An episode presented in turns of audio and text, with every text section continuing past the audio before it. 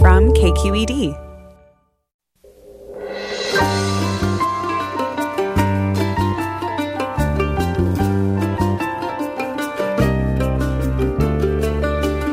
From KQED Public Radio in San Francisco, I'm Michael Krasny. After dismissing the COVID 19 threat for months and after more than 200,000 Americans have died from it, President Trump announced on Twitter overnight that he and his wife Melania Trump have tested positive for the virus. A day after senior staffer Hope Hicks also tested positive. This morning, the Trump campaign canceled all events and ordered staff to self quarantine. Joe Biden and his wife are being tested this morning as epidemiologists say that Trump could have been infectious during Tuesday's debate. We'll bring you the latest and talk about what it all could mean for the November election. That's next, after this news.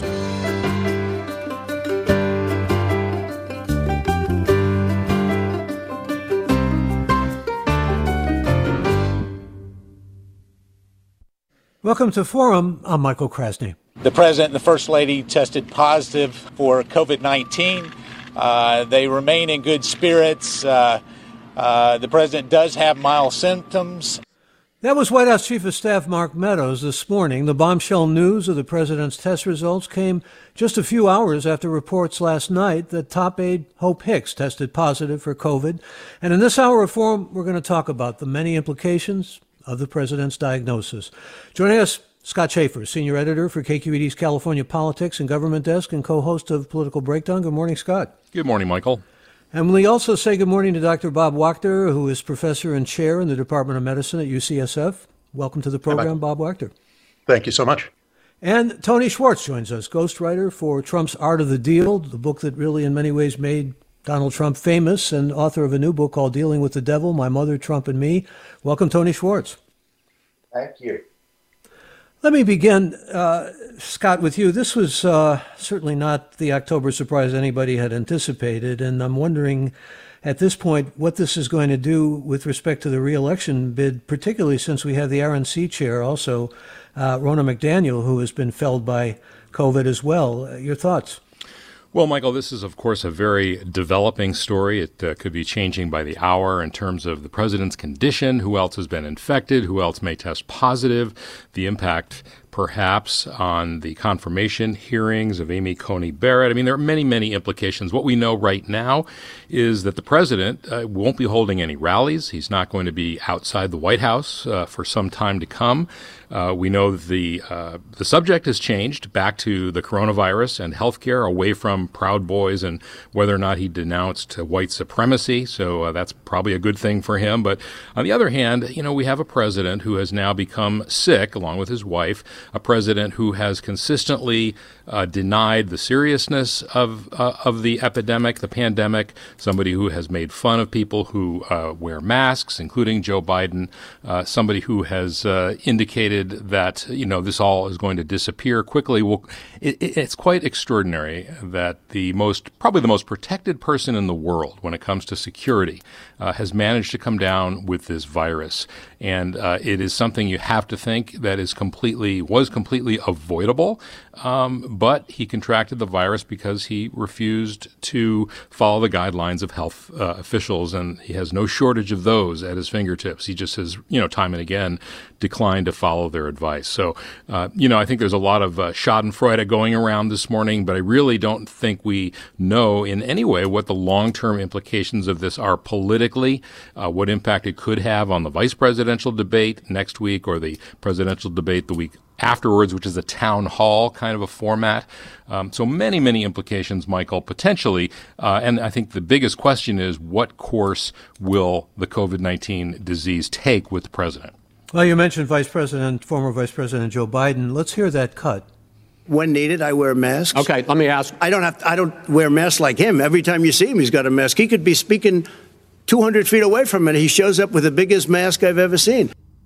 Well, Professor Wachter, that uh, really continues to resonate, uh, and it resonates now. We certainly wish the best for the president and his wife, but what effect is this going to have, an impact, do you think, on public health, particularly since he has, to a great extent, been downplaying masks and mocking uh, Joe Biden as he did in that uh, debate, but also uh, talking about these big rallies and how necessary they are for him and how he's outside and therefore doesn't have to worry? Well, Michael, if you know if there's any good that comes out of it, it will be that people that did not take this seriously will take it more seriously. And uh, you know, as as was said, if the president can get it, anybody can get it. There sometimes is this feeling that you know we're out of the woods. It's just clearly not true. The virus hasn't changed in a material way over the course of now eight or nine months, and uh, neither have we. So we are all susceptible. And what's remarkable is we know the things that one needs to do to lower your chance of of uh, contracting uh, the coronavirus. And unfortunately, the president has uh, doubled down on not doing those things. And obviously, we wish him well. Uh, but uh, there was a lot of uh, foolish behavior that went into this. A lot will hinge on how he does, and I'm sure we'll get into issues related to prognosis. But if he has a mild case, he may, you know, feel a little bit crummy for a few days or a week or so, and be back to normal. And you wonder what will come out of the politics of that if he recovers, but there there is a decent chance that he will do poorly, and that, of course, will change it even more. Well, we heard that cut of Mark Meadows saying that they are mild symptoms that he's experiencing. It's been reported this morning, in fact, by his doctor, Sean Conley. Uh, his former doctor, Ronnie Johnson, uh, said initially he's asymptomatic. So I'm just wondering what kind of information we're going to be getting and how authentic and realistic that information is. But l- let me just, if, if I could, indulge you for a moment about prognosis because uh, he went into the Walter Reed Hospital in a visit which was supposed to be routine. It's still enshrouded to some extent in mystery, and uh, we don't know really why he went there. But uh, we have other leaders who have certainly suffered from uh, the virus, Boris Johnson and uh, Jair uh, Bolsonaro come to mind immediately.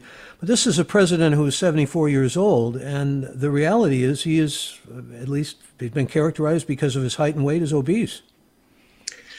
Yeah, he falls into, uh, as we go through the check boxes of what would give you a worse prognosis, he checks off many, if not uh, all, of the boxes older is worse than younger. And once you get up to the 74, uh, 74 years old, your chance of dying is somewhere around 100 times greater than if you got it in your 20s. Uh, he is male. Men do almost twice as poorly as women do for reasons aren't, aren't fully understood. He meets the clinical definition of obesity in terms of his body uh, mass index. That makes his prognosis three times worse than if he if he wasn't obese. So, uh, whatever other illnesses he has, and he may, because they have not been forthcoming about his medical record, uh, that can only add to uh, to the sort of negative prognostic signs he has. He already comes into this with a fair number of points against him. That doesn't mean that he's likely to do poorly. Uh, his chances of survival are quite good uh, probably on the order of 19 out of 20, but his chances of dying are, from what we know from public information, are about uh, are about one in 20, which is if it's three, five, seven percent, it's somewhere in that range, which is probably about 10 times more than the average person who gets COVID. The fact that he has symptoms uh, means that he already is is falling uh, not into the best category, meaning about 40% of people that get the coronavirus we know are asymptomatic through their entire course. Uh, maybe a little bit less than that. Some of them are pre-symptomatic, but he's already having symptoms, and you might say the symptoms are mild, and is that reassuring? And I would say not at all, because he gets tested every day, so we know he only got it a, a couple of days ago. So he's very early in his course. It would be highly surprising for him to be worse than just mildly symptomatic now, and his period of greatest risk will come in the next ten to seven to ten days or so.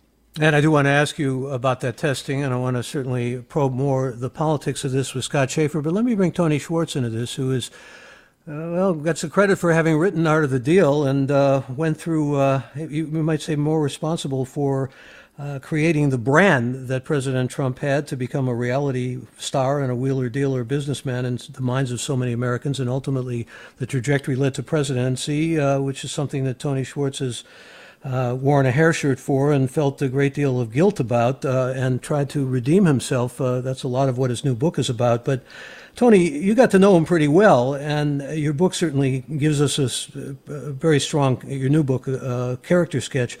Um, that sense of uh, not wanting to ever show weakness. I'm curious to know your response, particularly in the light of suddenly being afflicted with the coronavirus. Uh, how do you think that squares in the heart and mind of Donald Trump?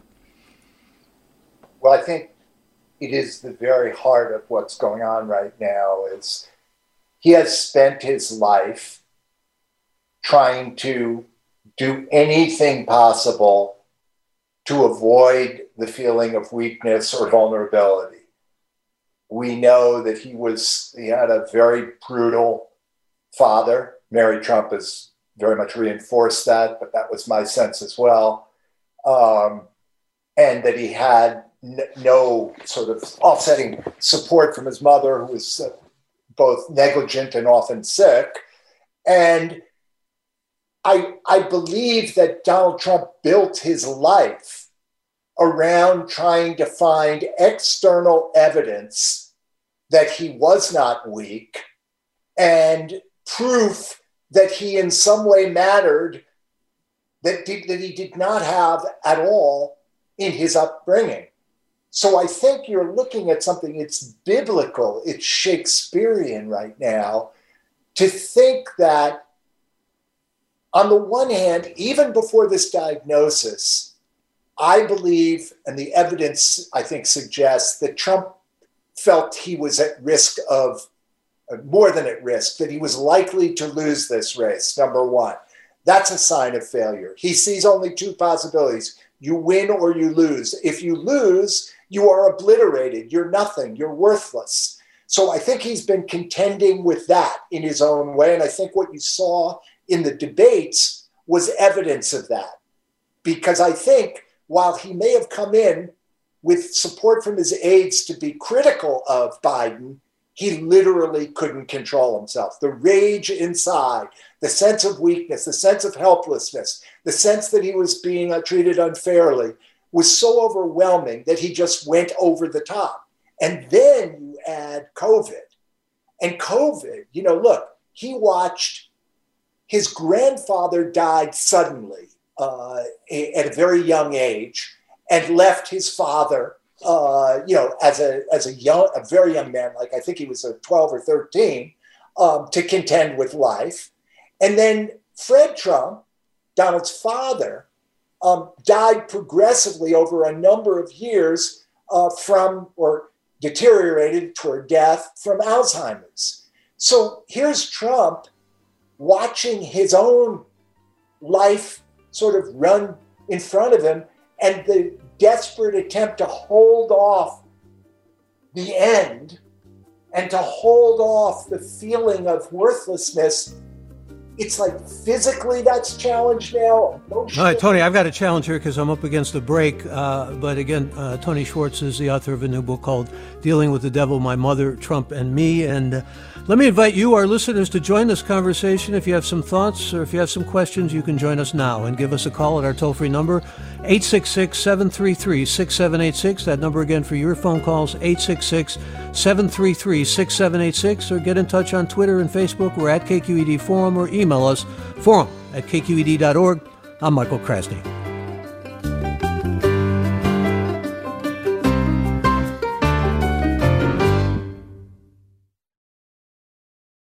This is Forum. I'm Michael Krasny. We're just getting word uh, that uh, Joe Biden has tested negative for coronavirus. Mike Memoli of NBC News is tweeting that. We're talking about the news that President Donald Trump has tested positive for coronavirus with Tony Schwartz, the author of a new book called Dealing with the Devil My Mother, Trump, and Me, and Dr. Bob Wachter, who is professor and chair in the Department of Medicine at UCSF, and Scott Shafer, senior editor of KQED's California Politics and Government Desk and co host of political breakdown. Let me read some comments that are coming in. Uh, emails. Uh, David writes, I woke up this morning with an overriding emotion, resentment. I resent being dragged into his world of chaos. I have enough chaos in my life. And Iran says Trump is perfectly happy about this. He probably thinks uh, this will show how easily he can defeat the virus and thereby overcome the lead Biden now has. Uh, Marcia says, How do we know about how mild the symptoms are given his inability to speak the truth? And here's Michael who writes, I think he's faking it. Trump is desperate over sinking poll numbers, the debate debacle, the tanking economy, and the COVID crisis. So he's pulling a Hail Mary stunt. Being in quarantine allows him to dodge the debates, garner sympathy, and render it unseemly for Biden to attack him. That's something that's been lighting up on social media, Scott Shafer, this uh, notion that I guess we've been lied to so often by President Trump, and people would say gaslighted, that they think maybe he's faking it. But uh, he was in contact with Hope Hicks, and he was in contact with a lot of people who had the virus. Uh, any any notions along those lines, Scott? Well, I certainly heard that last night, Michael, uh, on Twitter and from texts and other messages I was getting from people that uh, yeah, there was some question about whether this was real. Was he doing it to you know engender sympathy for him, knowing that his campaign was in some trouble? I don't think that he would do that, quite honestly. I mean, just uh, thinking back to what Tony said a few minutes ago about the fundamental nature and psychology of Donald Trump. He is someone who abhors the appearance of weakness. Uh, and I think it probably killed him to have to go on Twitter and acknowledge that he has uh, COVID 19 along with the First Lady. I, I, just don't think this is something at all that he is uh, really going to, you know, embrace. I think he, if, you know, if if past his prologue, he will try to downplay this. Uh, and I think you know, coming back to the course of the uh, of the illness for him, I mean, you know, if he does have relatively mild symptoms, more you know, recovers rather quickly. I know there are some lingering neurological uh, side effects of this that we may not even know about. But you know, if he is able to more or less continue in a few weeks, I mean, we're getting close to the election now, but you know, it could send the signal that you know he may he could say, look, as I've said, this is not a big deal.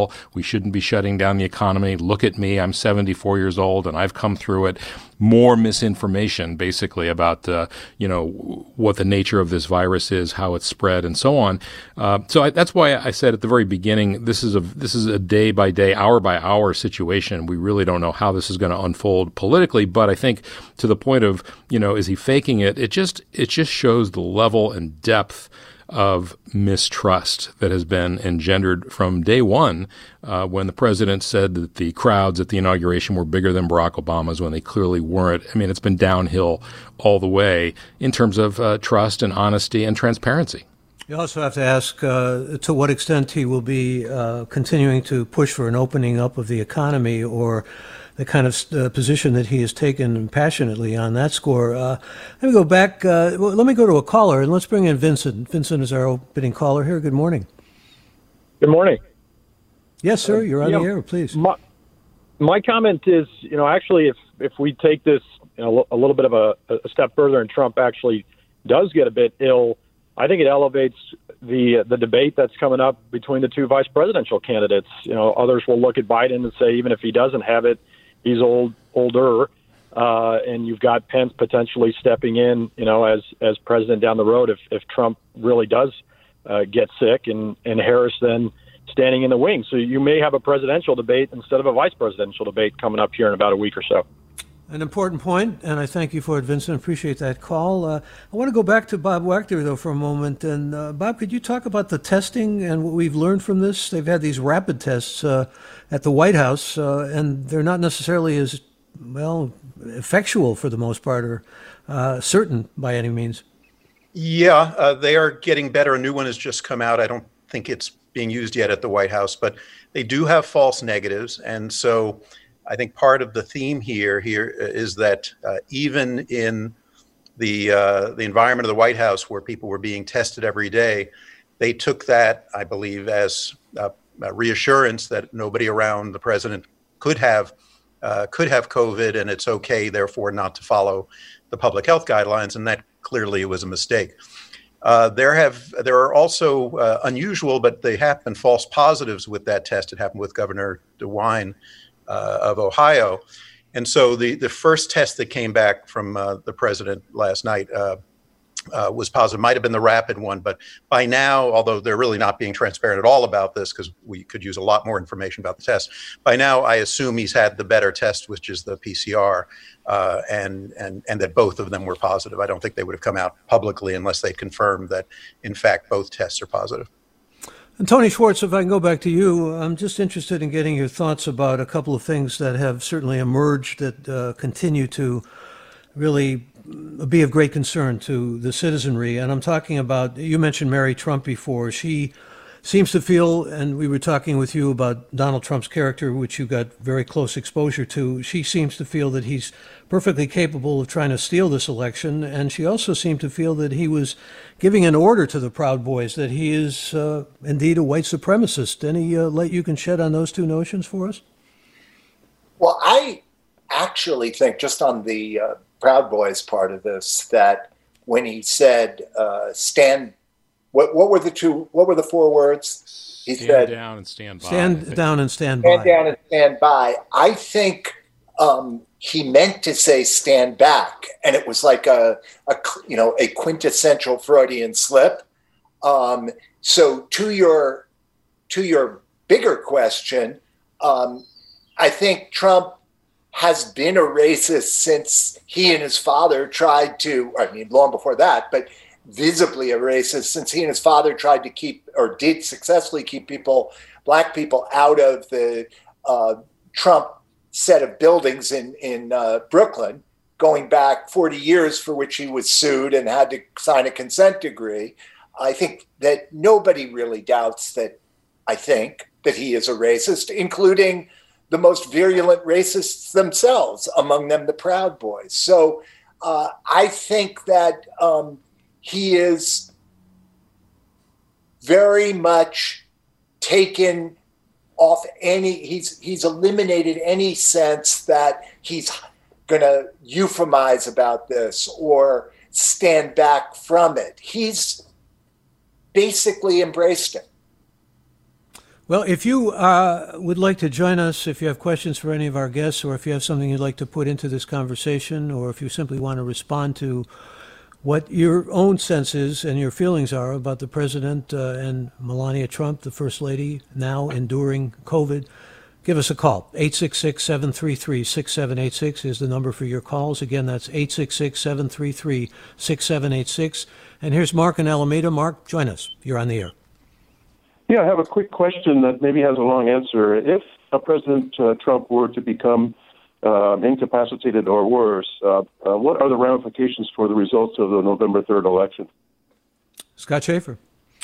Well, ramifications, uh, I'm not sure what you mean by that exactly. I mean, I think one question would be uh, would, I mean, if, if, if he's, and I, I defer to Dr. Wachter on this, but if he were to get quite a bit sicker quickly, as happened to Boris Johnson uh, in Britain, uh, and felt incapacitated. Obviously, the 25th Amendment would kick in. Mike Pence would uh, temporarily become president. I think the question is would the president uh, decide to step, step down uh, and get off the ticket? Um, and uh, and I'm not sure, honestly. I think the party, the RNC, then would decide about a running mate. Uh, it would have to be done very quickly. I'm sure it would be a very chaotic process, but I'm not 100% sure of that. But the party generally gets to decide who its nominees are. Um, I think the you know the bigger question is what impact does it have on voters? How do voters perceive all of this? And uh, you know, is it something that is just contributing to a um, you know a scenario that we've seen for the last several months where we've had a steady, uh, rather steady race with Biden ahead, uh, and really nothing changing the trajectory of the narrative. Uh, or the trajectory of the polls, no matter what the narrative was, and so we'll have to wait and see just you know what this if does, if anything, to the polling. But you know, to your question, I, I think it would you know it would certainly mean that Mike Pence would be uh, become president at least temporarily. And a question uh, for Dr. Wachter from a listener named David who tweets the question and wants to know uh, about Biden's uh, negative test. Uh, could it be too early for the test to tell? Uh, the answer is yes. And so it will be important that he has follow up tests his risk uh, should be extremely low. First of all, he's been extraordinarily careful for the entire time. In terms of the debate itself, I didn't see a measurement, but it looked to be that he was standing 15 to 20 feet away, which is generally, although not 100%, a safe distance. Uh, but in terms of the question, Michael, the um, uh, it takes a few days of incubation period for the virus to replicate enough in order to uh, to have a positive test. So if, if if the vice president's exposure was through the debate having a negative test today is uh, certainly more reassuring than a positive test, but it, he would not be out of the woods. You'd want to see uh, tests for another several days, uh, and and I guess we'll see. And Scott, where does all this figure in with coronavirus relief at this point? Or how well, does it uh, figure in? Yeah, well, of course, Nancy Pelosi and Treasury Secretary Steve Mnuchin, who I believe also tested negative this morning, uh, have been uh, talking. They are close to a deal. Uh, Speaker Pelosi today urged the airlines to hold off on uh, furloughing any workers, indicating that they are getting close to some kind of a deal. Uh, so I don't know when I don't know that this will have any impact on that other than to continue to place the coronavirus and the pandemic at the top of mind for everybody uh, in the country and, you know, including those in Congress. And a comment from Curtis who writes President Trump's positive COVID test is more proof that the Senate must not move forward with a Supreme Court confirmation that could terminate millions of Americans' health insurance. And Robert emails us one might hope that Republicans, upon hearing this news, would take a moment to stop and reflect that perhaps the president's approach to the virus, including mocking mask wearing and ignoring social distancing recommendations, was not the best response to the virus. And uh, um, let, let, me get a response to that first comment from you, Scott, uh, in terms of the Supreme Court uh, uh confirmation. I mean, uh, we're sort of weighing this in the balance, and particularly weighing it in light of a, a, recent revelation that came out about testimony that simply was not offered in the judiciary hearing, uh, uh, the appellate uh, confirmation of uh, Justice Barrett. Um, and uh, I'm sure you know what I'm talking about. She apparently signed on to something that said uh, abortion is barbaric back in, I think it was. Yeah, I think it was an open letter that appeared yeah. in a magazine. Yeah. But it, it, it was not offered uh, in terms of her initial confirmation. Here. Right. And I think, you know, Senator Graham said it wasn't required either. It wasn't an official writing of hers. But uh, nonetheless, I, you know, they're going to do everything they can, Republicans uh, in the Senate, to go full speed ahead with this. Uh, I believe we said earlier that Mike Lee, a Republican from Utah who was on the Judiciary Committee, he has tested tested positive. But you know, they can do this to a certain extent uh, virtually. Um, uh, we don't know uh, exactly who else may come down with this, but. I think come hell or high water, the Republicans are going to try to get get this out of the Judiciary Committee, if not to the floor, uh, before the election. Speaking of hell and high water, Tony Schwartz, I want to go back to you because uh, your book does have a kind of thesis in it. Uh, you write about the difficulties you have with your mother. It's a very personal book, uh, but also certainly about Donald Trump. And you write about sort of the devil within us. It's very Hawthorne-esque, if I could say so, that somehow maybe we all have a bit of Trump in us. Uh, that would be certainly good news to many people who are champions of the president and love the president and support him, but it would be hard for many people to reconcile. Uh, can you expand on that a little bit for us? Yeah. I, am happy to. Just one quick note about Amy Coney Barrett. Um, she wore no mask at the Rose Garden ceremony introduction, nor did any of her six, I guess, children were six of her seven children were there, nor her husband. So we don't know what's what her vulnerability is, but it's unconscionable that the White House would have allowed that to happen, as it has been all along. Um, to this question to this question you raise about the Trump and all of us um, that or that I raise, uh, you know the, the the part of me that uh, that I think of as having something very significant in common with Trump is the the part that wants to avoid that the, those experiences that are uncomfortable and that make you not feel good about yourself. And I think for me, the the the the gift of having done that book was the opposite of what its effect was for Trump, which was to double, triple, and quadruple down on his instinct to lie. For me, it was to kind of brutally seek the truth, to to really try to understand how do you embrace all of who you are without seeing it as the bad as proof that you are uh, that you are only bad. And so, yeah, Hawthorne-esque. Um, I, I, I buy that. That that one of the one of the challenges for the country now in healing from Trump, and that's assuming that he loses, which is certainly my hope, is really can we face the truth about ourselves? Can we face it about race? Can we face it about gender? Can we face it about the ways in which we act out trying to protect ourselves? There's a real opportunity here, in my mind, for a reckoning um, with who we are as a as a culture, who we are as a people. And I'm going to read another comment from a listener. And again, you can add your voice here by emailing us forum at kqed.org or get in touch with us on Twitter and Facebook. Uh, we're at KQED Forum. Listener writes, I'd been ardently against Trump's policies and attitudes, offended like so many, but have tried to believe that we should condemn the actions, not the man. This is admittedly really hard when it comes to Donald Trump, but even so, I hope those who share my views on the left don't let themselves become the hate that they loathe with their glee.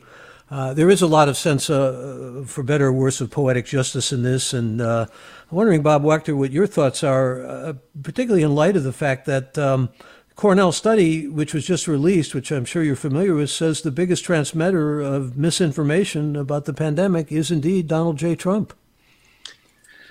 Well, I mean, we can feel sympathy for the person and still feel like uh, this uh, pandemic has been mishandled at a national level, and uh, and the source of much of that is the president. There's just no two ways about it. It's I think very hard to look at his responses all the way through and see anything good about it. And really, under any estimate that I can come up with, that has cost tens of thousands of lives. Uh, we look at San Francisco, which just had its 100th death, 100, uh, last week from COVID. Um, uh, and uh, if, if the entire country had had our death rate, we would have had 165,000 fewer deaths. And what that says is in San Francisco, you know, our bodies are exactly the same. The virus is exact, exactly the same. It says in an area where there was good political leadership and where the people uh, wore masks and paid attention to the science, that is the kind of difference that uh, that could have been made. And I believe that had there been presidential leadership, as I think there, you know, we would have expected coming out early saying this is serious. Here's what you need to do. Um, the kind of thing that he obviously knew about and uh, from his discussions with Woodward, uh, I believe that we would have had tens of thousands, if not a hundred thousand or more, fewer deaths than we had. So it's it's it's hard to look at this and not. Uh, you can feel sympathy for the person as a person, as we should from everybody who gets it, but not to to uh, conclude that uh, if he had done some different things, we'd have a lot more people alive today. Well, you mentioned Woodward just recently. He was at the Al Smith dinner and he was talking about the end of the pandemic being in sight and again playing it down, as he admitted to Bob Woodward that he did. Uh, but again, we'll hear from you, our listeners, and we do indeed want to hear from you. You can join us toll free at 866 733 6786. And Supreme Court nominee Amy Coney Barrett tested negative for coronavirus today. That's according to a White House spokesperson, back to what Tony Schwartz raised. And we'll go to more of your calls and emails when we return. Stay tuned. I'm Michael Krasny.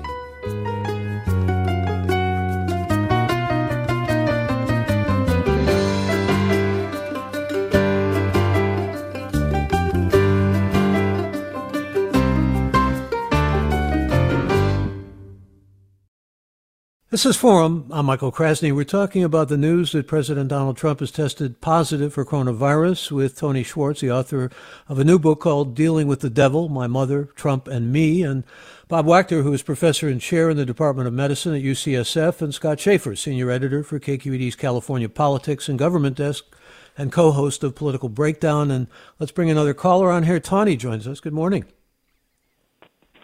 Hi, good morning. This is Connie.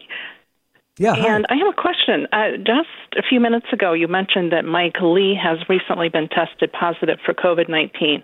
And it one, made me wonder our Congress, the House and the Senate, do they have the same health care as the rest of the United States? And as much, do they depend on the benefits of the ACA in terms of pre existing conditions. Will Mike Lee, if he votes for the new Supreme Court justice and she votes ACA down, will he lose his his um, health care benefit it's an interesting question. Uh, they actually, Scott, they have pretty good health care coverage. yeah, I wouldn't worry part. about the quality of their health care. Yeah. That's typically uh, better than most people's, and uh, uh Congress is often exempt from the laws that they pass anyway.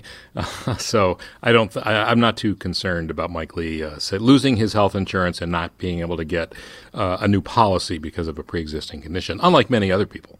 Now, let me thank Connie for her call and a tweet. I'm going to go to you with this, Tony Schwartz. Listener says uh, in the tweet, I'm frankly surprised Trump announced the diagnosis at least so soon. I was expecting radio silence until his illness or absence became overwhelmingly obvious. Tony? Yeah, I mean, I think that's a reasonable uh, guess. They did keep it secret about uh, Hope Hicks, and they hoped to keep it secret, but the, the you know uh, was reported in the media.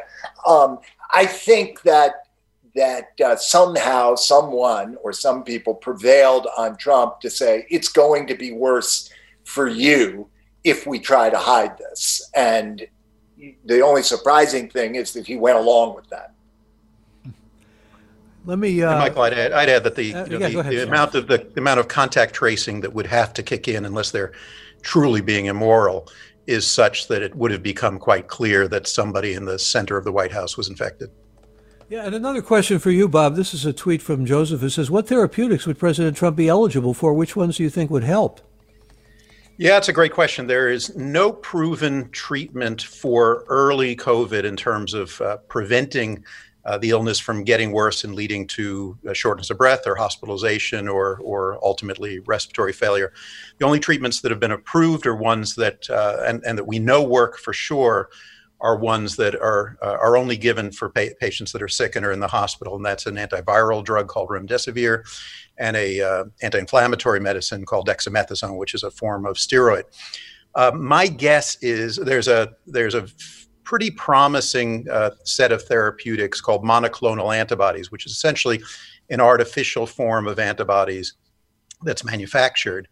And early studies are pretty promising in terms of giving it to people. It's very expensive, and so it won't be widely used, but giving it to people before uh, they're sick enough to need to be hospitalized, at least in the early studies, and it's too early to be sure about this, they lower the rate of hospitalization and of sickness. My guess is that um, that they will figure out a way to uh, to get the president uh, one of those drugs, uh, even though it's not generally available to the public. Um, they may figure out a way to get him remdesivir, which is an intravenous drug, and uh, generally right now only available to people that are already sick and in the hospital. It wouldn't shock me if they give if they give that to him, and uh, and we'll have to see. You know, it people uh, on Twitter last night there was a lot of discussion about. Well, you know, even though he's got these negative prognostic uh, signs, his age, his obesity, uh, and being male, uh, he'll also get the best care in the world. And that might make a difference if it turns out these drugs work and he has access to them, whereas the rest of us wouldn't. Uh, but I can tell you that in my experience and in the literature, there's no great evidence that VIPs do better. And actually, in my experience, sometimes they do worse because, it, as you remember from Steve Jobs, sometimes they dictate their own care and get care that's not evidence based. Sometimes uh, the care is somewhat chaotic because everybody's falling over themselves to, to take care of the patient. And so, in terms of the VIP stuff, I wouldn't think that his odds are any better than the average patient coming to the ER at UCSF today. Can we safely say that this uh, finally puts to rest the idea that hydroxychloroquine can indeed uh, be a prophylactic? He took it for two weeks and swore by it.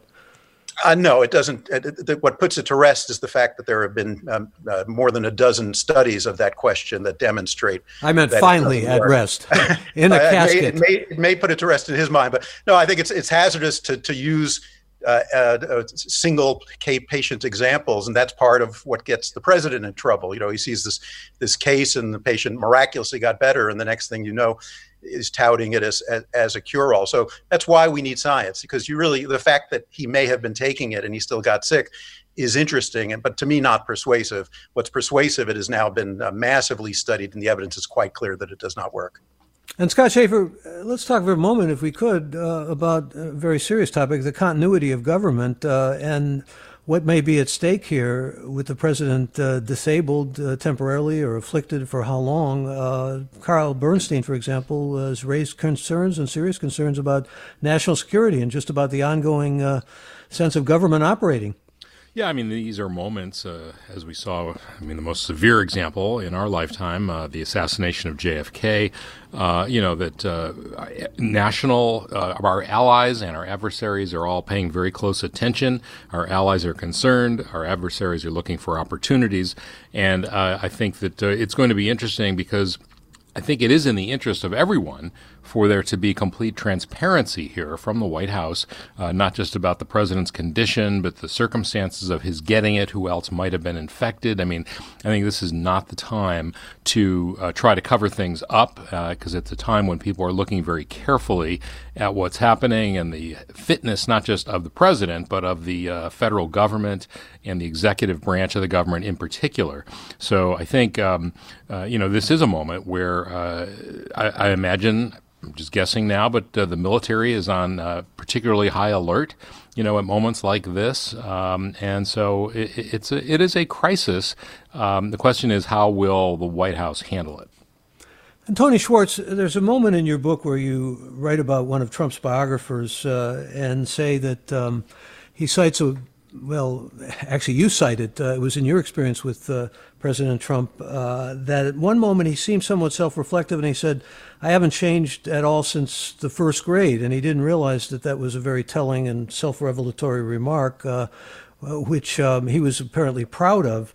Could this be a, a moment? Uh, I mean, let's hope the illness doesn't get more dreadful, but could this be a moment of self-revelation and self-reflection for Donald Trump?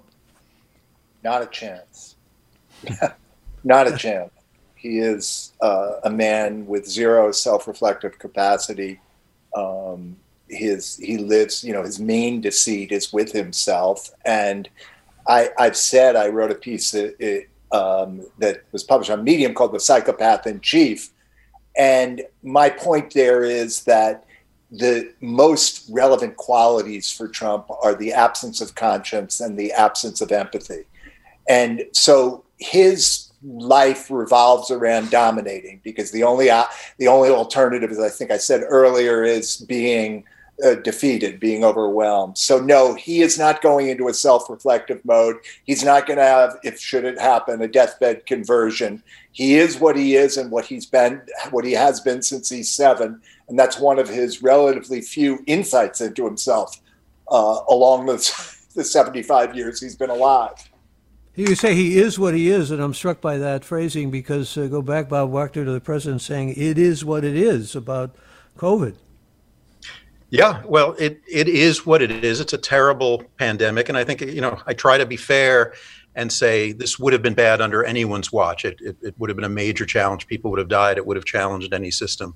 But uh, it didn't have to be like this and doesn't have to be like this. And uh, you know, as people have mapped out uh, and gamed out what a pandemic would look like over the last 20, 30, 40 years, uh, there was no scenario in which the federal government would have become part of the problem, would have uh, would have been the source of misinformation, would have shackled the main agency responsible for prevention and educating people about what to do. There, uh, no one even could. Uh, that was not on the list of things that we needed to worry about. So uh, it, it is what it is, but it isn't really what it could have been.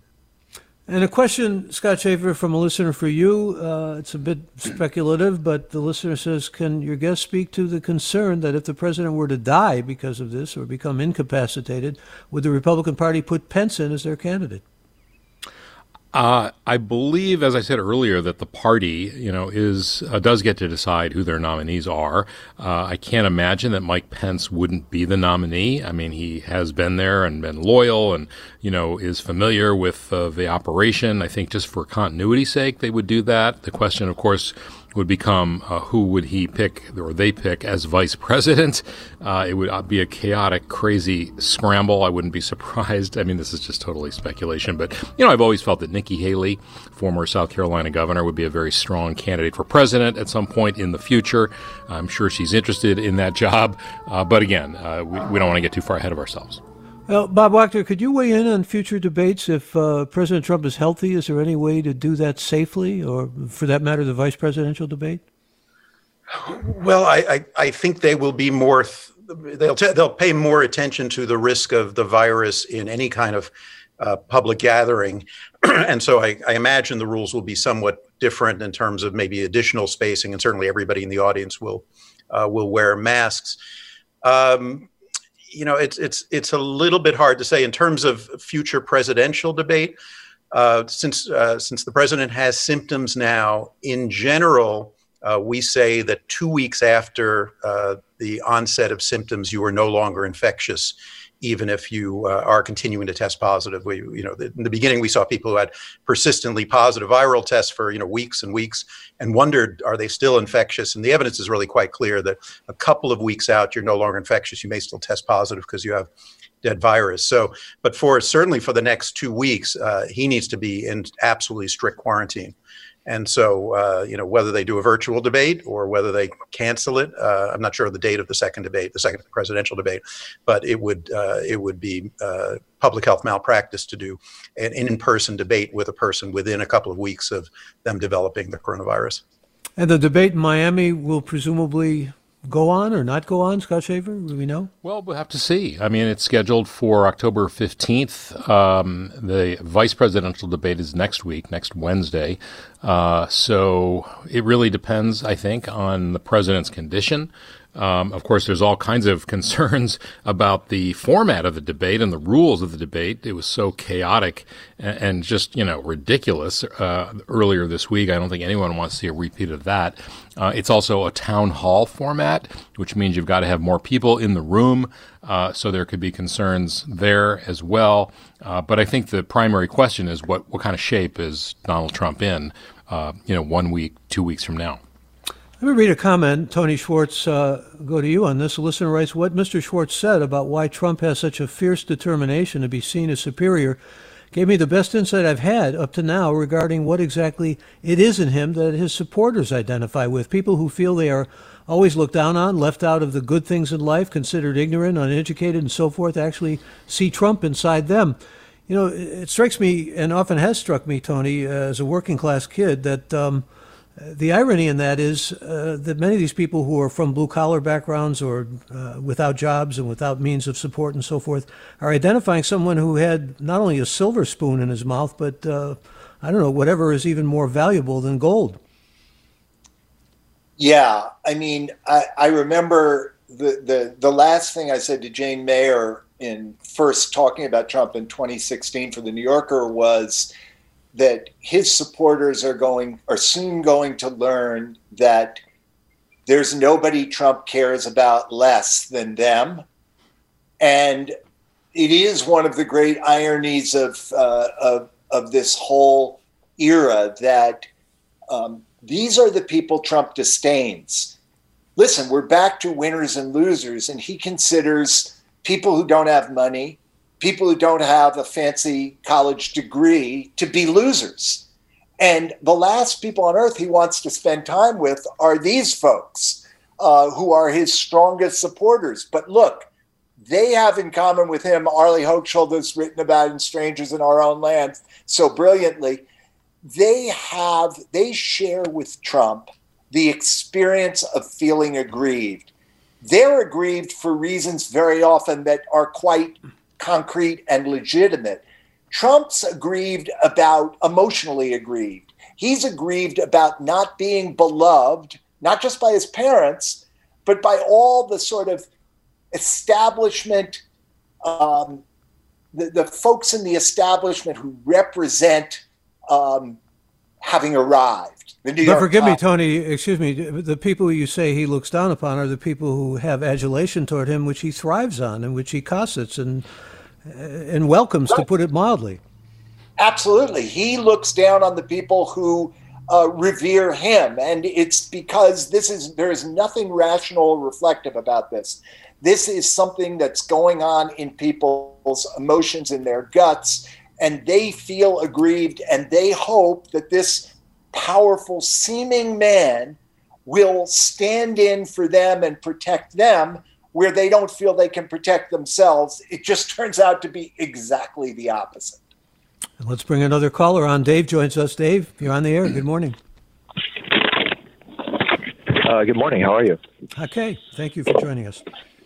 Um, yeah, I just wanted to. This is a little off topic at this point. Um, I've been waiting for a little while, but uh, during the debate when he was asked about uh, racial sensitivity training, um, Trump made some comments uh, about. He said something uh, about certain people. It's sort of a reversal, and I thought that was interesting because he was talking about a reversal of racism, of systemic racism that he refuses to acknowledge exists in the first place, and I thought that it was kind of a a slip up on his behalf, and it was very telling of his standpoint on uh, or his acknowledgement of systemic racism. And uh, I just wanted to point that out and see if anybody had anything noticed the same thing. Well, I thank you for pointing it out. Uh, his perspective, Scott Shafer, from yours? Yeah, I think his positions on race uh, and prejudice uh, are pretty clear by this point. We've seen him this week struggle mightily to de- uh, to denounce white supremacists. Uh, and there's so many other things you could point to. Uh, I think his comment in the debate about I think it was sensitivity training or something like that. Uh, you know, I, I just don't think he's somebody who acknowledges any kind of bias uh, that is systemic in our system. You know, he's benefited a lot from uh, bias that came with his privilege, uh, but I don't think he is aware or cares about or is willing to think much about or learn much about the experience of, for example, people of color in the workplace, in uh, out in the economy, or anywhere else. Well, we hope uh, the best for the president and the first lady, and I want to thank our guests. Thanks, Scott Shafer. Always good to have you, Scott. Good to be with you. Thanks, Bob Wachter. Always good to have you as well. Thank you, Michael. Appreciate it. And thank you, Tony Schwartz. Good to have you with us as well. Good to be here. Thank you. And Tony Schwartz's new book is called Dealing with the Devil, My Mother, Trump, and Me. And we're here with you Monday through Friday, 9 to 11. In fact, another hour of forum is coming up ahead with Mina Kim, who will be hosting, and I hope you will join us for that. Remind you that we always like hearing from you. If you have some thoughts about what you hear on forum or would like to hear on forum, just email us forum at kqed.org. And forum is produced by Judy Campbell, Tina Larberg, Ariana Proehl, Blanca Torres, and Susan Britton. Our senior editor is Dan Zoll, and our engineer is Danny Bringer. Our intern is Jameson Weiss, our executive editor is Ethan Toven-Lindsey, and our chief content officer is Holly Kernan. And for all of us here at KQED Public Radio, your public radio station, thank you for being a part of this morning's program. Have a good weekend. And for all of us, stay safe. I'm Michael Krasny.